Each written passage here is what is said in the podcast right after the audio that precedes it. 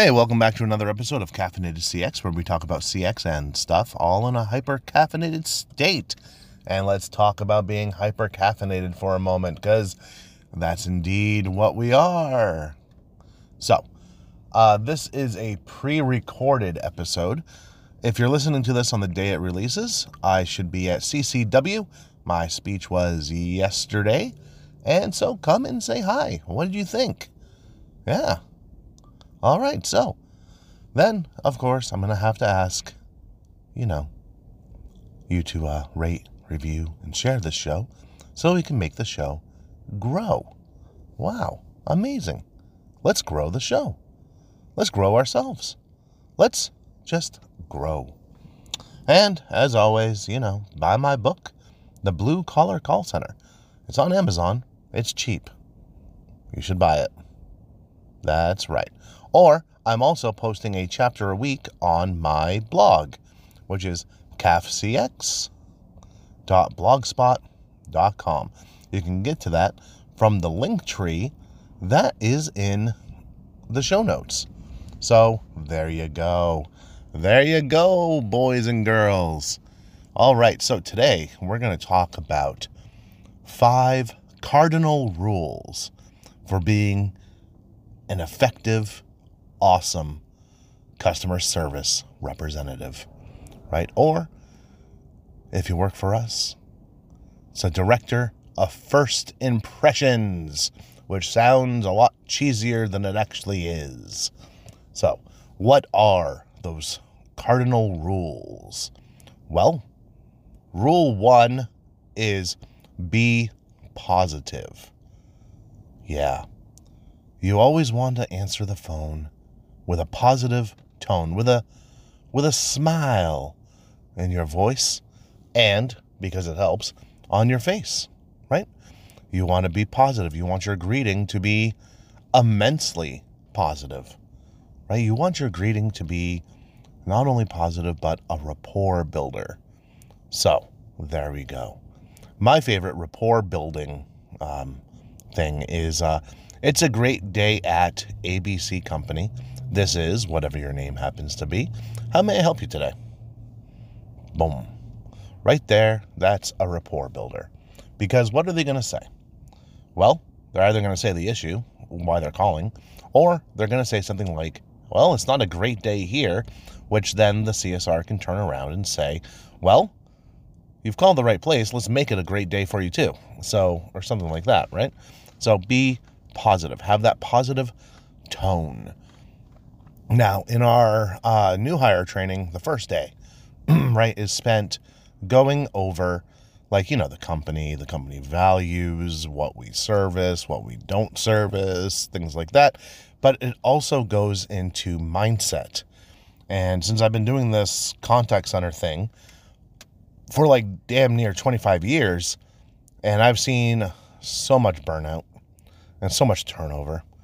You know, you'd go through a 20 person training class, three months later, you'd poke your head up out of your little cubicle, and you'd be like, oh, I'm, I'm the last person from my training class. Huh. And you wouldn't recognize anybody on the floor except for a couple people that have been there for a few years, right? Everyone else is new. So that ain't cool.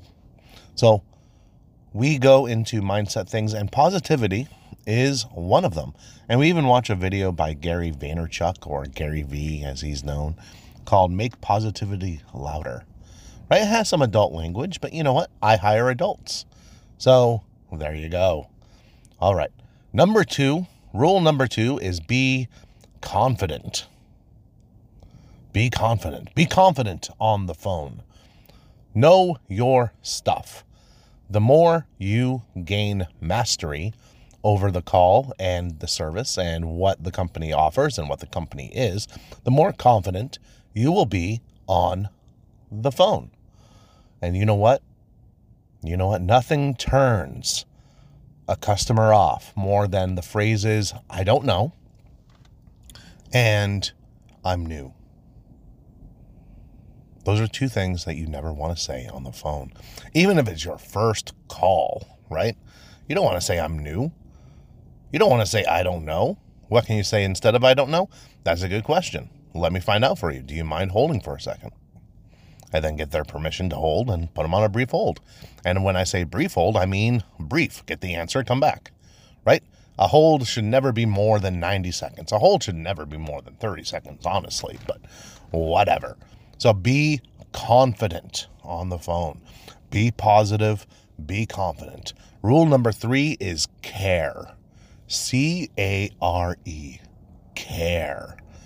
Care about why the customer is calling in. And I know this can be hard after you've taken a thousand calls in a week, right? Especially if it's repetitious, right? And sometimes it's hard to care about someone having a $2 increase on their bill, right? If you're doing that. But you have to care about why the customer is calling in. Otherwise, what are you doing? You're there to solve their problem. They're not calling you to chit chat or talk about the weather. They're calling you because they have an issue. As it's been said, customer service picks up when the customer experience fails. So they're not calling you because they're happy, right? Now you'll get the one off that will call in and be like, "Hey, hey, I I have to say this. You guys are awesome, and uh, you've changed my life for the better. And uh, I'm going to tell all my friends about you. Those calls are rare. Those calls are awesome, and those calls should be celebrated. But they are rare. You'll get one of those a quarter, maybe, right? Unless you're incredible, right? So, but the, there's that. So, care about the customer and care about the job, basically.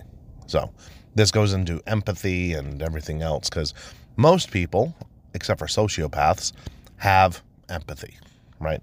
That's, yeah, that's it. Uh, so, it's hard to express empathy over the phone because you're relying on your voice, right? They can't see your facial expressions, they can't see your body language. All they can all they can do is hear your voice.